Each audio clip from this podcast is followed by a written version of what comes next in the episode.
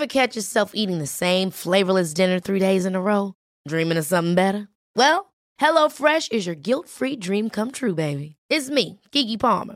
Let's wake up those taste buds with hot, juicy pecan-crusted chicken or garlic butter shrimp scampi. Mm. Hello Fresh. Stop dreaming of all the delicious possibilities and dig in at HelloFresh.com. Let's get this dinner party started.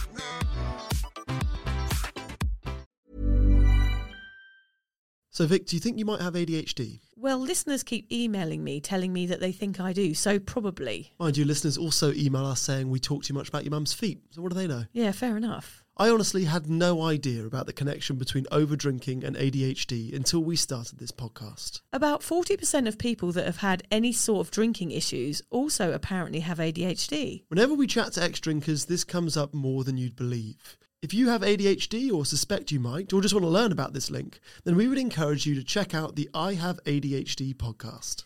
It's the place where adults with ADHD find research based information, validation, and tons of support. This is the best way to feel less alone and hear some of the answers to the questions you've been sitting with for too long. You'll hear detailed descriptions of what it means to have ADHD and enjoy interviews with the foremost experts in the industry so that you don't have to read those ADHD books that are collecting dust on your shelf. Yeah. Listen to the I Have ADHD podcast and learn how ADHD affects every aspect of your life, from the boardroom to the bedroom. In the podcast, you'll also hear about their ADHD coaching program, which is called Focused. Focused is made up of three pillars courses, coaching, and community. It is designed to help you build your own self improvement program and is perfect for the ADHD brain. And you can get $50 off the course just by using the code SOBER, S O B E R. So if you're tired of feeling stuck and don't know where to start, listen to the I Have ADHD podcast. Oh, the kettle's boiled. Great. Perfect timing. Should we get started then? I'm Victoria Vanstone, I'm Lucy Good. and this is Sober Awkward.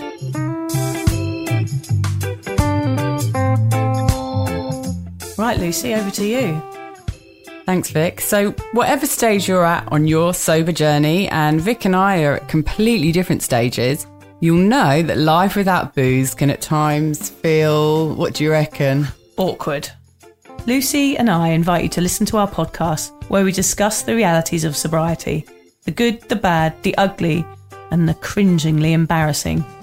Our honest and open chats will help you discover what it really means to be sober.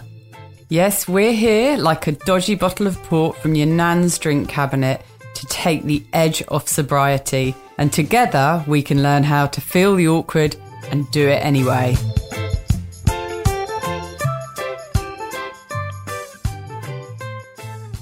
Oh, Lucy, I've got a bit of a frog in my throat. Oh, that's a great start for our first podcast. I know. Sorry, I have to have a little a little cup of water before we start. I think. You can have a little drink. You Yeah, have a a drink.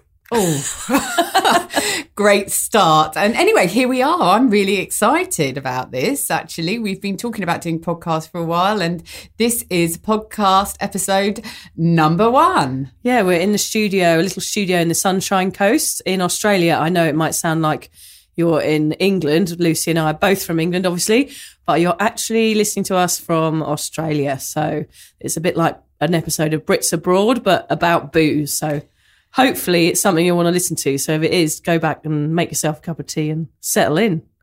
Yeah, because we've got lots to talk about, and we we struggled to choose our topic for today because we've got a massive list of things that we want to talk about because there's so much to chat about around alcohol and sobriety. But we finally made a decision, and today's topic is that awkward moment when you realise alcohol ain't your mate.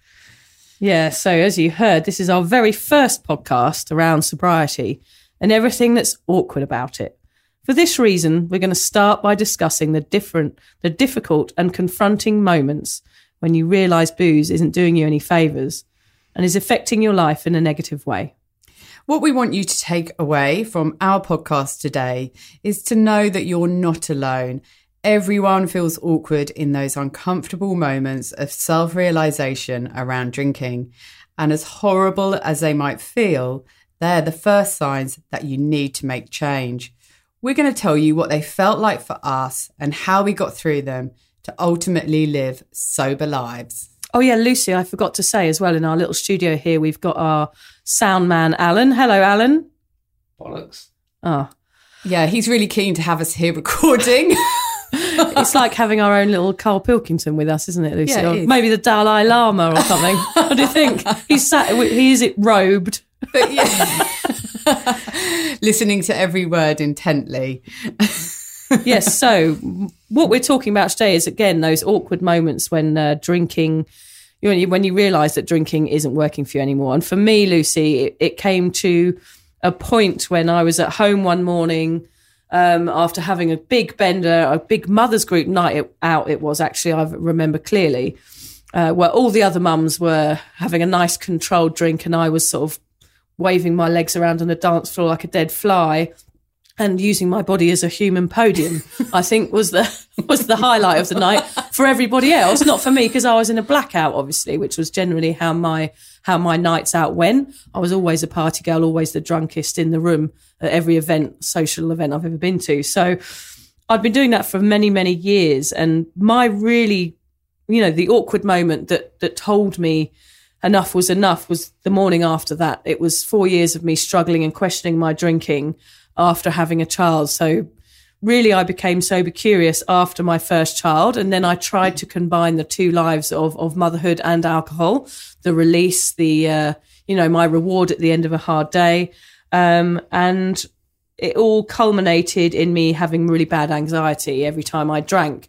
But I still continued to try and moderate and I failed miserably at that and always ended up every every night out with my head in a toilet. So I woke up one morning after feeling anxiety for about every Sunday for about 4 years and I knew I'd had enough. That really was a moment where I had kind of a realization lying in bed that I can't do this anymore. I'm hurting the people I love and most of all I'm hurting myself on a weekly basis and and I felt that it was damaging my mental e- equilibrium. I was I was struggling mentally every Sunday. Um, and I lied in bed that morning and started to ask my quest- myself really serious questions like, "What are you doing? Like, why why are you continuing this really negative behavior to yourself?" And I remember lying there just thinking, "Why? Why am I doing this? And who have I become? This isn't the person I'm supposed to be. This isn't the mother I'm supposed to be." Um, and I remember lying in bed like I did every Sunday and just thinking, "Gosh, this has got to change." And I walked into the lounge after feeling the moment of awkwardness and went plodded out there in my dressing gown, probably smelling a little bit like vomit because I think I had regurgitated a, a yummy kebab from the Abrakebabra takeaway. Oh, lovely. Very sexy. Yeah, sexy, sexy look. And yeah, I remember saying to my husband, "Look, I, I'm, I'm struggling. I can't do this anymore. This, this drinking thing isn't working for me. Binge drinking has had its day, and I, I've realised over those four years that I couldn't stop my my own behaviour myself. I was drinking myself to oblivion every time I went out, and I wasn't solving any of my own problems. So that's when I said to my husband, I think I need to reach out for professional help. And I know, Lucy, your story is a little bit different to mine. Like, I, I had a real moment where I said, right, this has got to change. Um, and it, it was a real sort of light, you know, a light bulb moment for me. Um, that had, a lot of things had led up to that moment. But for you, I know it was a little bit different. Can you tell us all about that? Yeah, well, um, I'm almost a little bit jealous of your awkward moment. Uh, and of my and of my good looks. yeah, and the and the vomit smell. Oh, yeah, as sorry, well. that's- that's that gone, that I am gone. definitely jealous of. No, but I can imagine having that specific um, awkward moment when you question your alcohol and decide to make that change, being so clear and having so much clarity about what that was for you, which was that morning when you walked out into your living room and spoke to your husband about it as something that you can hold on to and look back on over the period of of struggling to become sober and that gives you strength to keep moving forward because you've got that to hold on to. I look back over my drinking career. Yeah. probably not the right word for it. And i would say i've had a heap of awkward moments. Of course i have where i've thought oh my god i i can't remember what i did last night but i know it was awful and i shouldn't have done it. That should have been my awkward moment. Um, there was hundreds of them hundreds if not thousands really over 25 years of drinking really heavily but i can't pinpoint the exact one that made me really think I've got to stop doing this. Maybe it was just happening every time and it had become a pattern where I would just wake up and think, I really need to stop doing this. I got to the point where I didn't feel I could give up and I had resigned myself to carry on drinking. I'd tried a number of different things to help me give up. I'd read the books, I tried AA. Um, I'd moved from England to Australia, hoping that that would would, would would curb the drinking, but it didn't. It's just one pub to another, isn't it? Well, it really is, and Yeah. I mean the drinking culture in Australia is different to the drinking culture in England, but it's just the same at the end of the day yeah. drinking is normal and it's almost expected. So for me, there were lots of rock bottoms, lots of really uncomfortable questions. But instead of dealing with them, I avoided them and I created a world around myself which allowed me to drink. And to do that, I did things such as I always hung out with people who drank as much as me, if not more.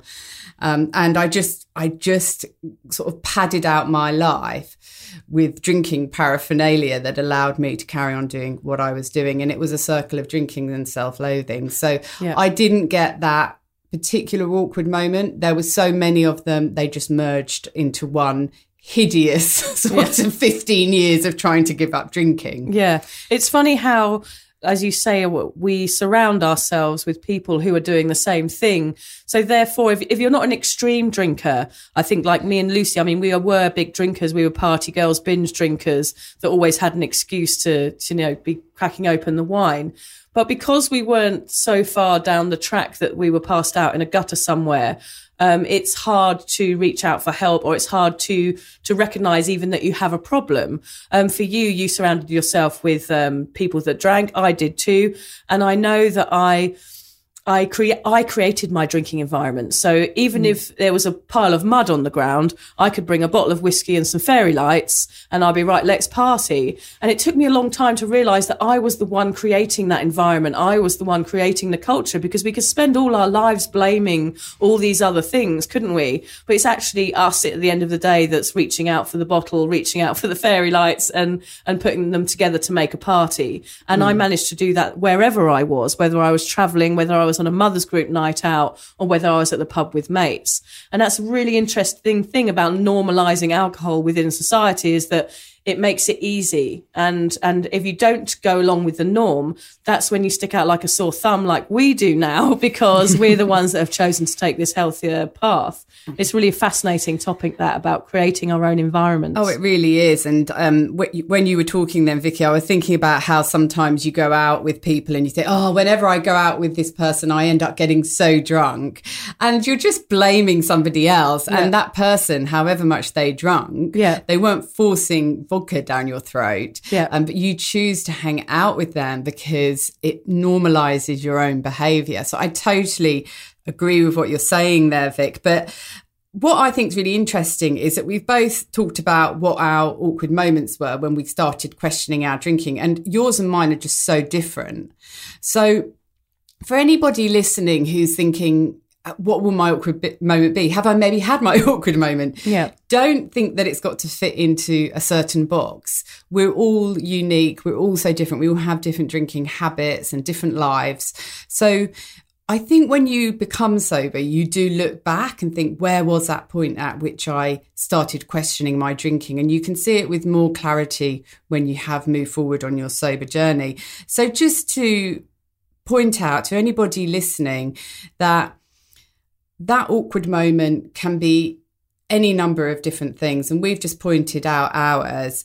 Um, but I think the really important thing to discuss here, because certainly for me, I know you did it as well, Vic, but not for as long as me.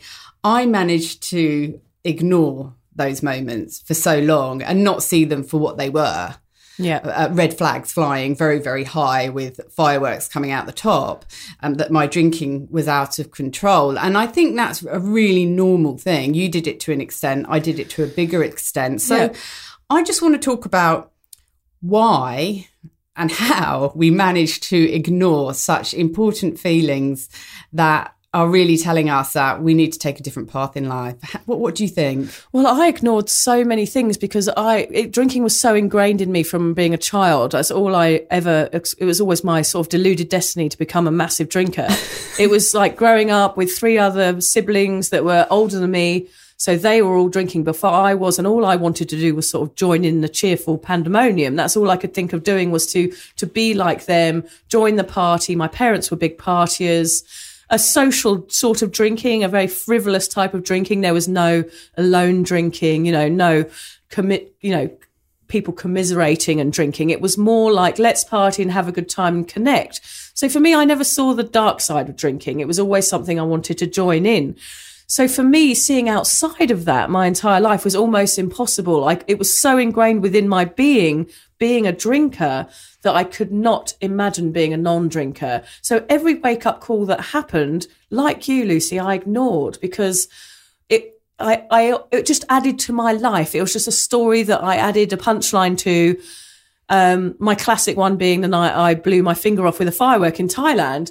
You know, that became a story that I added onto my you know, repertoire of funny stories. All of the crazy things that happened when I was drinking gave me a story in the pub next day, which gave me a personality almost. So for me, not drinking was like me saying, here, have my personality and I'm going to become this boring person, which of course isn't the case. And, and that's the awkward moment right there is finding out who you are between that party person and this sober person. There's a big sort of space. I call it like a, a space between a joke and a punchline. Yeah. It's like an awkward area where you're waiting for somebody to laugh. I mean, sobriety is like a kind of never ending tumbleweed moment where you're waiting for the laugh and it doesn't happen because like you're, you're wanting to get that high, but that high is never going to happen again. So yeah, there's so many things I ignored, Lucy. I mean, a million things I could list, but I never considered them to be that bad because I wasn't homeless, having lost everything.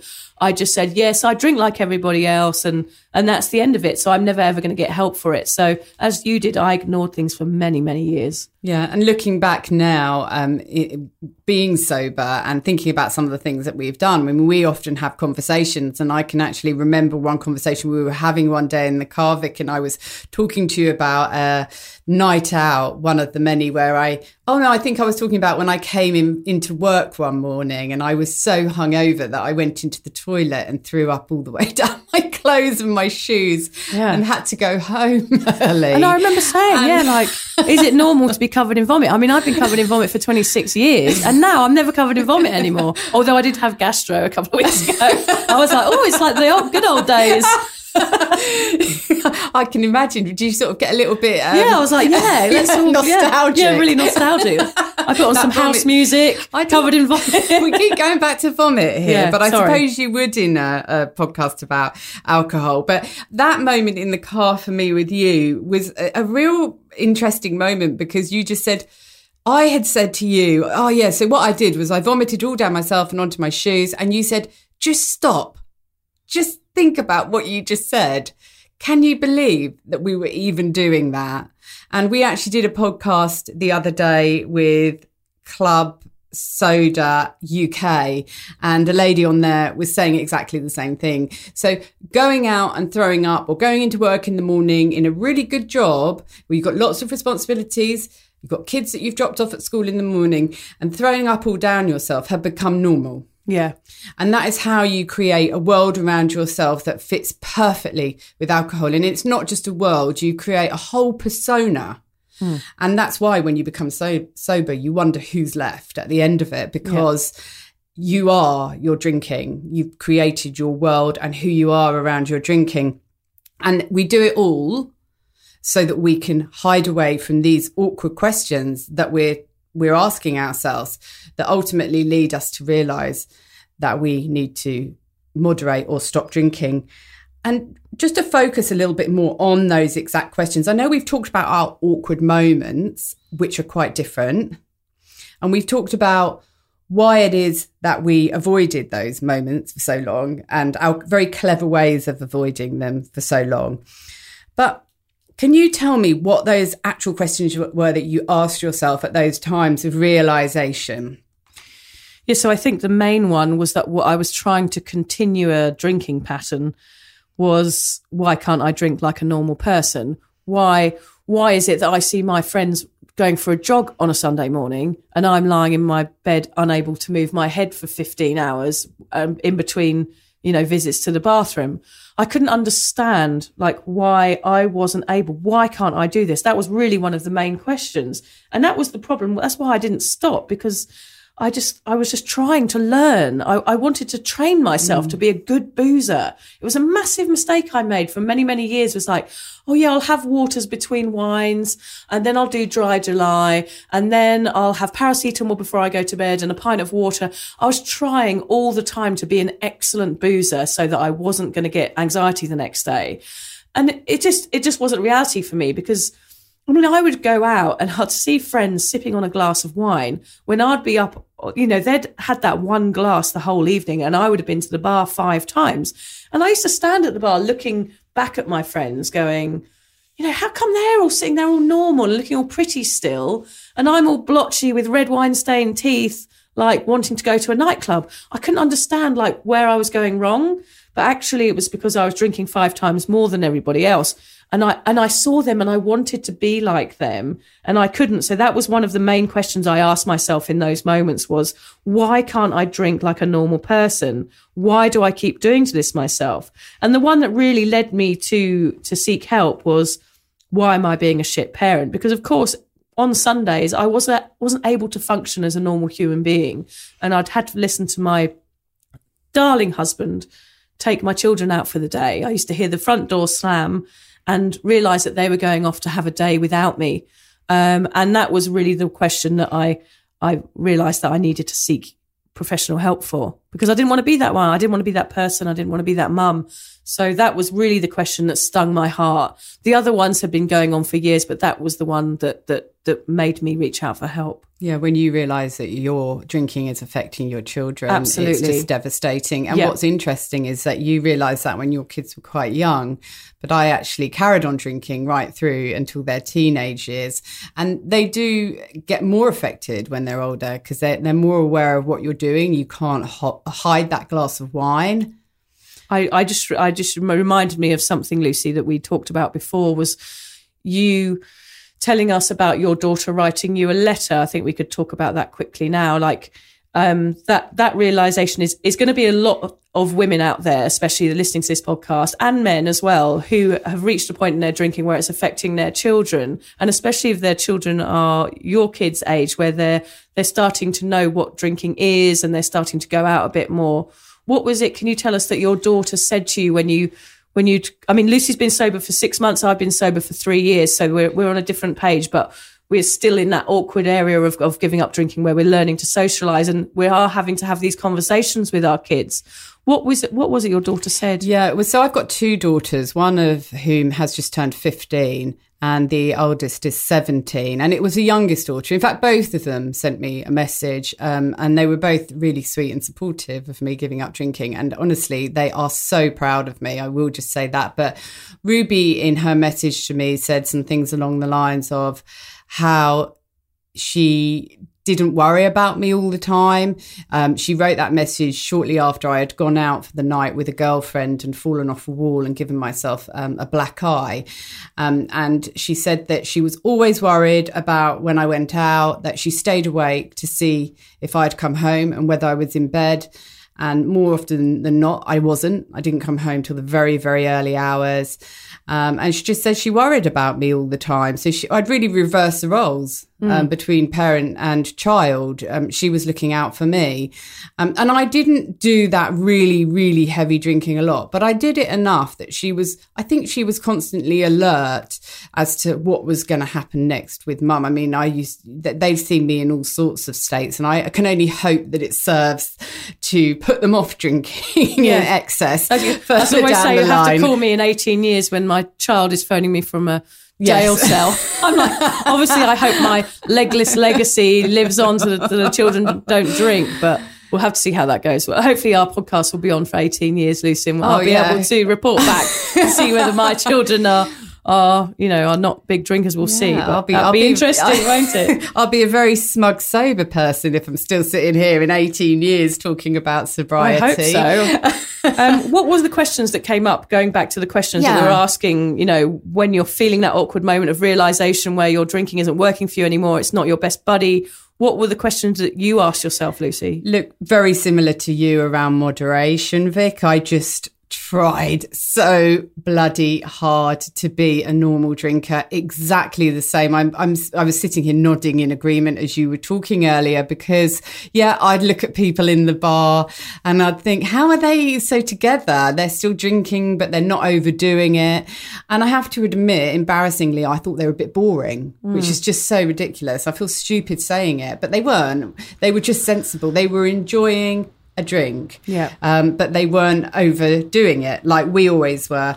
And I think we're going to do a whole new, well, a whole different podcast about moderation, aren't we? Because Yeah, definitely. That's a massive issue. I think Yeah. and also we can do an, another podcast about how I how we hated sober people before we were sober Yes, ourselves. I mean, a brilliant topic. I didn't want people remembering my night if I couldn't. I didn't want anybody there who was going to be pointing at me on that dance floor when I was rolling around. I didn't want someone coming to me the next day and telling me what I was doing. So Yes. being around sober people was very, very confronting for me, which I guess is another awkward thing that we can discuss really another is, time. yeah. And, and again, it takes us back to what we were discussing earlier on about surrounding ourselves by people who were the same as us with their drinking, if not, and ideally worse, because Yeah. it made us look Yeah. better. Also, I berated people in the pub if they weren't having a drink. I'm very guilty of that, and I, it's one of the things I really regret now in my sobriety is that I was so awful to people that didn't drink. I mean, people aren't like that to me, so I don't know why I had the right to do that. But if even if someone was really ill, I'd be like,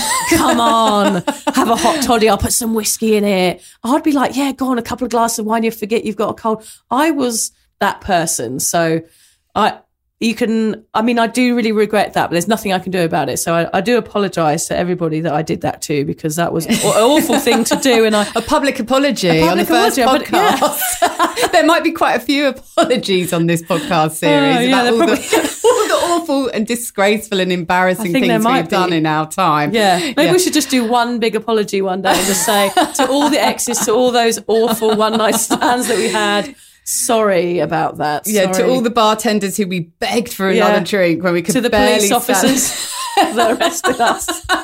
I mean, we won't give away too much now, but I promise Yeah. there are a few good stories coming up in the next Yeah, few podcasts. There are some amazing stories. And just following on from what you said about that, I can remember going out and perhaps my friend I was going out with had decided not to drink that night. That was such a downer Yeah. going out with, even if I could drink. Yeah. And in fact, what's so interesting now is that I'm exactly the same. If I go out with a group of people who are drinking, I feel more comfortable once they've got a few drinks under their belts or they're a little bit tipsy. That actually makes me feel better being around them like that. So that's just there are a lot of habits that we need to get out of as we um, as we take our sober journey because these habits are so ingrained. Yeah, and that's what we're going to be doing on this podcast, really. I know we're going a bit off track now, but like we want to talk about the reality of it uh, and how it feels to be a sober person in a world full of drinkers, a world, a world that's really saturated in alcohol, because we were those people. So it's really important to get a point of view, say, you know, we, we know sober is brilliant and, and me and Lucy will definitely be telling you that on, you know, a weekly basis that we do love being sober, but we will also be very honest and say that it is very hard sometimes as well. It is very confronting and these awkward moments are very much worth it. So we will be go we will be going into that a bit more about about how awkward sobriety can be for everybody. Um I, I- yeah, I was just going to say, Vicky, that what's quite interesting about my questions was that my questions were your questions. I just spent a lot longer blocking them out. So um, a lot of people are blocking out those questions. Um, if you're listening in and you feel, yeah, I probably have been asking myself those questions, but I'm blocking them out. It's perfectly normal to do it. That's Yeah. what we do. That's what Vicky and I did, and everybody that we talked to in our sober group, exactly the same, aren't they, Vic? We just block out the questions. We don't want to deal with it. We don't know how to deal with it. We haven't got the tools. And again, that's the kind of thing we want to be able to say. Look, what, what you're you're perfectly normal. You know, so many people do drink too much. So many people have problems. It's just about understanding what those red flags are and to accept them and to reach for help. And actually, those questions, those those questions repercussions mean that you are sober curious. It's a term that's being flung around quite a lot now. There seems to be two scenes uh, appearing from this sobriety community, which is a kind of AA scene, which which would work for work for everybody as well. And there's kind of this alcohol free scene. And wherever you sit on this vast alcohol spectrum, you would be accepted into any of these groups because I think you'd find that even though your drinking might not seem extreme, you will have real similarities with somebody who is at a meeting. Um, and it's just understanding and realizing that there is this long line of of um, addiction, I suppose, where I didn't think I fitted on there until I got some questions answered. And then I was like, actually, I do. And when I started to hear other people's stories, I was like, actually, that is me. That even though I think, gosh, that person's an alcoholic, and I have this label attached to that, which is this image of somebody, you know, this this terrible thing that's happened to someone who's probably gone through a lot of trauma and has lost their family and lost their house and all you know that word has a lot of connotations which are really really negative um, and it still doesn't sit really great mm. with me to be honest. I, I don't know whether i'd call myself an alcoholic. I'd say i'm a person that's choosing an alcohol free life but an alcoholic who was further down the line would probably say that definitely i am. It's just that i don't want that label attached to me. So we're definitely going to talk a lot more about that as well. Um, so yes, sober curious is this word that, that it means you're questioning your drinking and it means that you think your drinking is having any sort of negative repercussions throughout your life. So just to have a label for yourself, it's, it can actually sometimes be quite soothing almost to, mm. to feel like you fit in somewhere. Even if you're only having one glass of wine a night and you can't stop that one glass and you're questioning it, you're still a sober curious person. Um, it's quite a gentle term. It is a very gentle term, and and you can. It doesn't. It's not uncomfortable upon my shoulders if I say I'm a sober, curious person or an alcohol-free person. Just because I feel that alcoholism word it's a bit outdated now because we're starting to realise that this long line of alcoholism is it's it's very vast, and there are two ends of it, and there's a million people that sit on it. Um, so it is it is hard to come to terms with you perhaps sitting on there but once you do that means you're ready to start this new sober journey which has its own downfalls of course which is probably why people do re- relapse but but I, yeah. identifying who you are is a really important part and it's really awkward but identifying that you are perhaps do perhaps have a problem with alcohol is the start. And even to say, rather than say, I've got a problem with alcohol, to say I'm sober curious is nicer. And then if, yeah. once you know you're sober curious, you can then reach out for resources a lot easier because there are books around well books called sober curious yeah ruby there, warrington is amazing yeah, book, good a brilliant start. book yeah. yeah. and um but if you tap sober curious um into the internet there's so many resources out there because i think so many as you say vicky there's such this long space of whether I, am i an alcoholic or am i not what kind of alcoholic am i what extent has my drinking got to? You don't need to worry about that. Sober curious can be anything from one drink to really, really struggling and getting to the point that we were at. But just before we finish this podcast, because we've talked a lot about how we felt and what got us to the point where we had to question ourselves and our drinking, I just want to sort of finish up today um, with how we actually dealt with the awkward moments when they came to us, because I will admit quite freely that I didn't deal with them. I, I did everything that I could, as we've talked about in detail all the different things that we do to mask those those moments. We don't deal with them until they become super regular and we absolutely have to. Say for example you get to the point where you can't care for your kids or you can't get up and go to work in the morning or you're spending all your money on alcohol or you're drinking so much that the 3 days of your life are totally ruined because you can't get up off the couch and I talk from bank holidays in England basically yeah. yeah well and they're not even bank holidays because you haven't planned it it that well. No, well, the, plan, the plan, unplanned ones, Lucy's, are the, the best ones, aren't they? Yeah, exactly. But yeah, when your life has got to that point where you can't deal with it, how do we get past them and how do other than accepting that yes we are sober curious yep. and we can maybe take a step in that direction can you just talk to me about how you dealt with those awkward moments well i had that from that moment in the lounge with my husband and admitting the fact that I needed professional help was really that step. It was really the step into a new life for me because I had to deal with it. I had to confront it and I had to go, actually, I can't do this on my own. So then I didn't really know what to do, Lucy, to be honest. I had no idea. I all I did was go and look on the internet straight away and look up somebody to help me with addiction issues. Because I just thought at that stage, well, I'm just a bit of a binge drinker. I'm just a mum that can't slow down. I didn't really consider myself to be an alcoholic or even sober curious. I just thought I need help with moderation at that point because hmm. I still couldn't consider a life without alcohol, even though it was totally destroying my life. I still couldn't see beyond the hmm. bottle, which was still quite frightening when I think about it now.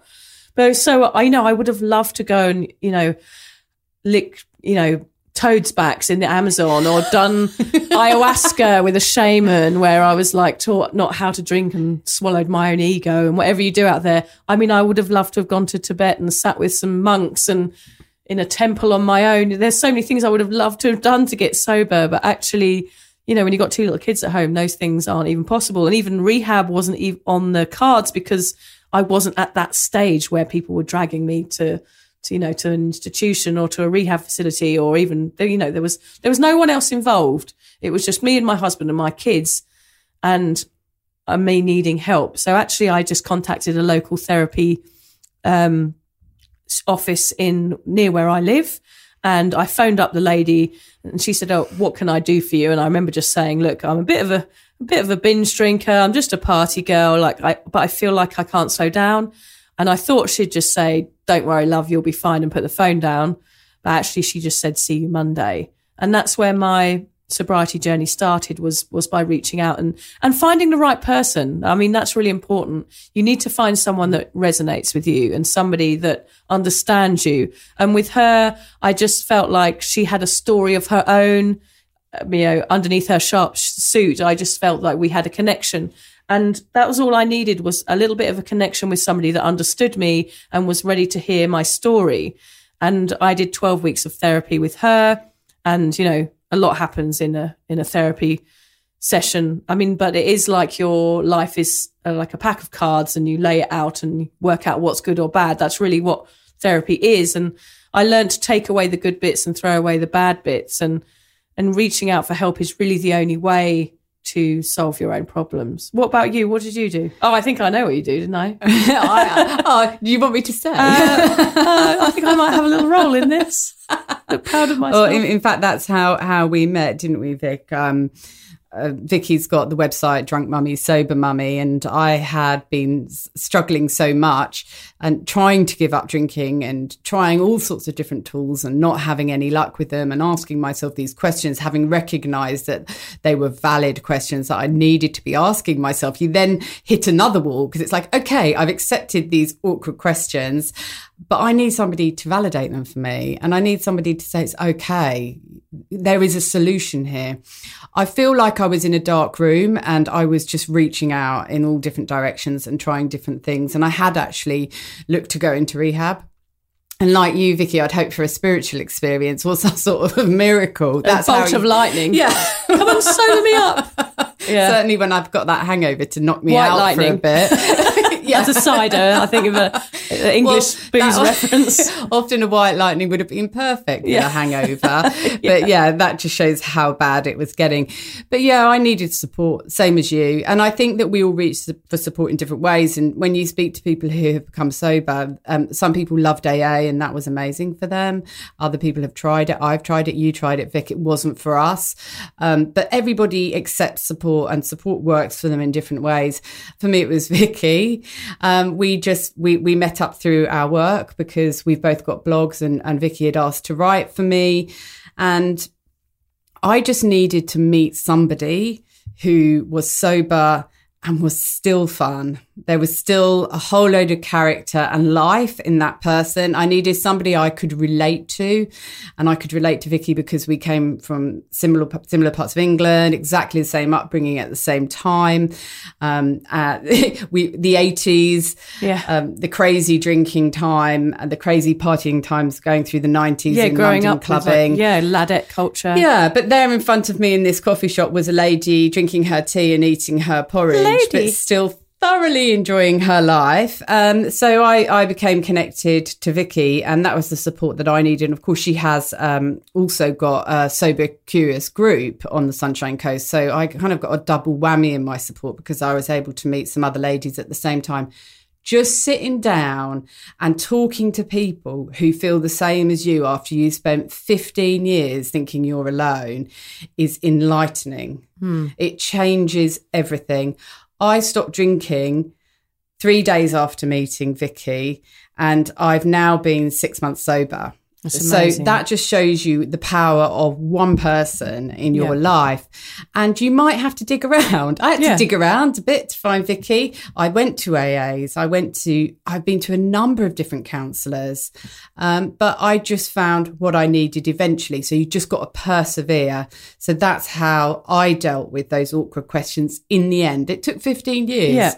Um, and I brought my kids up as a drunk. Yeah. But uh, I am sober now and I'm so proud of that. Um, and I often think to myself, what if we hadn't have met? Yeah. I guess I would have found what I, I needed all the time. eventually. yeah, you're counting the days. Oh, God, God, imagine if we hadn't met. would it be wonderful? I must say though, very quickly, I uh, I sound like I went from being sober just to feeling amazing. That's not the case at all for me. My sobriety, even after my counselling session, I did feel very alone for about eighteen months because I kept my my dr- stopping drinking very very private um, it was just between me and my husband and my children i felt like i wanted to keep it within those walls and actually it wasn't until 18 months after stopping drinking that i found the sober community which is at the tip you know it's at the, on your keyboard you just have to mm. tap the word sober curious in or on instagram and there's thousands, if not millions of people out there who are asking those same questions about themselves. You are mm. not alone. And it's really important to, to reach out no matter what you do or who it is, whether it's AA, a friend, a partner, or a therapist or a psychologist, whatever you do. I think it's important to say that you are worthy of help and that your problem, even though it might not seem extreme, is going to change your life if, if you get help for it. And that you, even if it doesn't feel like you've had loads of trauma, dealing with what's going on is going to help you it's going to help your family and it's going to help everybody around you so it's you are worthy of that and you do matter and your health does matter and there are people out there that care and it's really nice to to realize that in sobriety is that actually there are a lot of people who are exactly the same And it is a bit of a domino effect, isn't it? Because I've actually helped another friend of mine with an addiction since I've stopped. So it's about if you can do it, you can then move on to help other people. And that's super empowering. And just to add on very quickly before we sort of go through a bit of a conclusion of what we've talked about today, if you do reach out for support and you don't find it straight away, please don't give up. Hmm. Because, like I say, support is very unique. It's a very personal thing. You might see a counsellor and think that just didn't work. There's no hope for me. That's not the case. It's just about finding the right person. And it's better to do it in numbers. Try and find a sober group or an AA meeting where there's a number of people there and hopefully you'll connect with at least one person. And then if you can go through the journey with somebody else, yeah um, you you are much more likely to have success. yeah and also it's nice to have someone to chat to like you know you and i we love having these long Well, that's where these podcasts came from. We said we may as well record our chat. we chats. may as well record the um, gibbering rubbish that we go on about Someone out there might listen. Yeah. Um, but look, let's just go through um, a bit of a conclusion of what we've talked about today and what we want people to take away from this podcast. So the first point is that awkward moments when we first question our drinking can look really different for everybody. So don't think there's a certain way to address these awkward moments.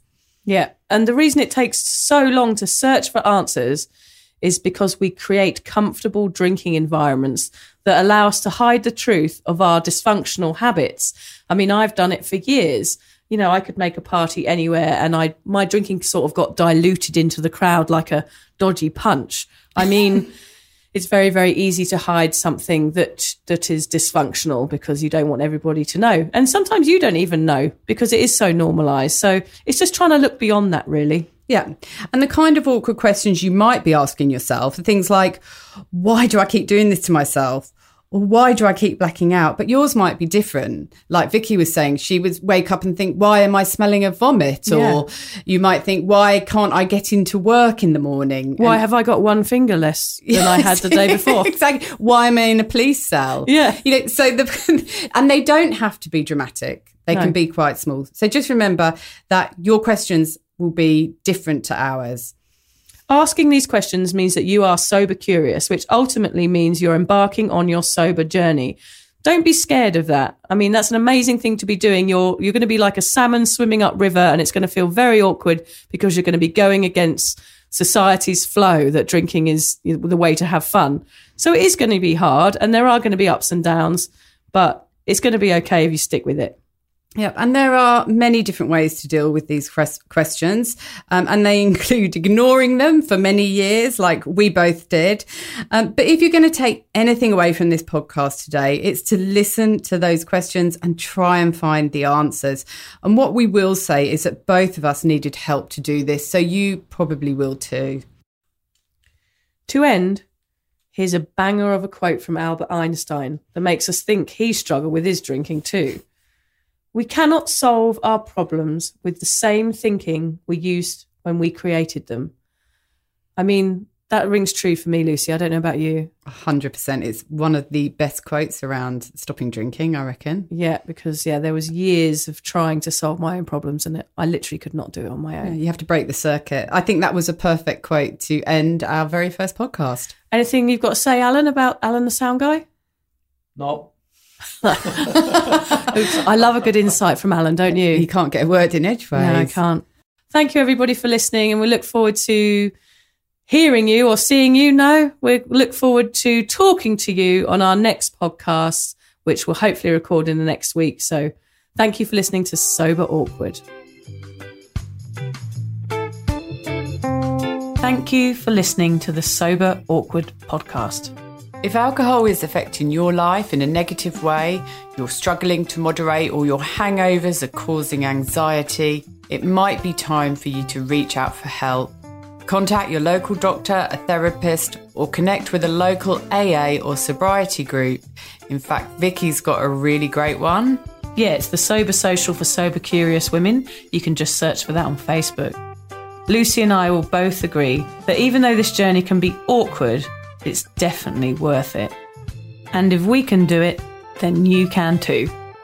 For more support around sobriety, head to my website, drunkmummysobermummy.com. And Lucy runs an online space to support and inspire single mums. Find out more at beanstalkmums.com.au. Finally, if you've loved the Sober Awkward podcast, don't forget to subscribe, rate, give a review, and share it with your mates. But don't worry, we won't be angry if you don't. I might be a bit angry, Lucy. Can't say that. They won't mind. No, it's just rude.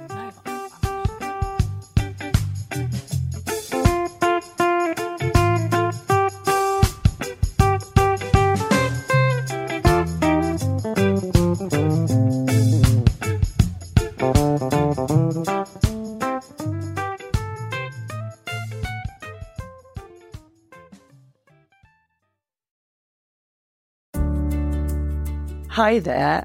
I wanted to tell you about a podcast that I think every single one of you will benefit from. It's called Therapy Works and it's hosted by me, Julia Samuel. I'm a best selling author and psychotherapist. I invite you into my therapy room where I speak to either a known or unknown guest. Topics range from the difficulties of divorce, a life changing illness, to the struggles of motherhood. Search Therapy Works now wherever you get your podcasts and subscribe to make sure you never miss an episode.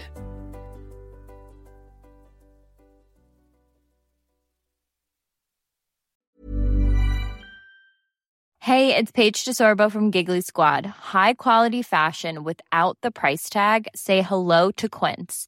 I'm snagging high-end essentials like cozy cashmere sweaters, sleek leather jackets, fine jewelry, and so much more. With Quince being 50 to 80% less than similar brands. And they partner with factories that prioritize safe, ethical, and responsible manufacturing. I love that. Luxury quality within reach. Go to quince.com slash style to get free shipping and 365 day returns on your next order. Quince.com slash style. Hey, it's Paige DeSorbo from Giggly Squad. High quality fashion without the price tag. Say hello to Quince. I'm snagging high-end essentials like cozy cashmere sweaters, sleek leather jackets, fine jewelry, and so much more. With Quince being 50 to 80% less than similar brands. And they partner with factories that prioritize safe, ethical, and responsible manufacturing. I love that. Luxury quality within reach. Go to quince.com slash style to get free shipping and 365-day returns on your next order. quince.com slash style. Mom deserves better than a drugstore card. This Mother's Day, surprise her with a truly special personalized card from Moonpig. Add your favorite photos, a heartfelt message, and we'll even mail it for you the same day, all for just $5. From mom to grandma, we have something to celebrate every mom in your life. Every mom deserves a Moonpig card. Get 50% off your first card at moonpig.com. Moonpig.com.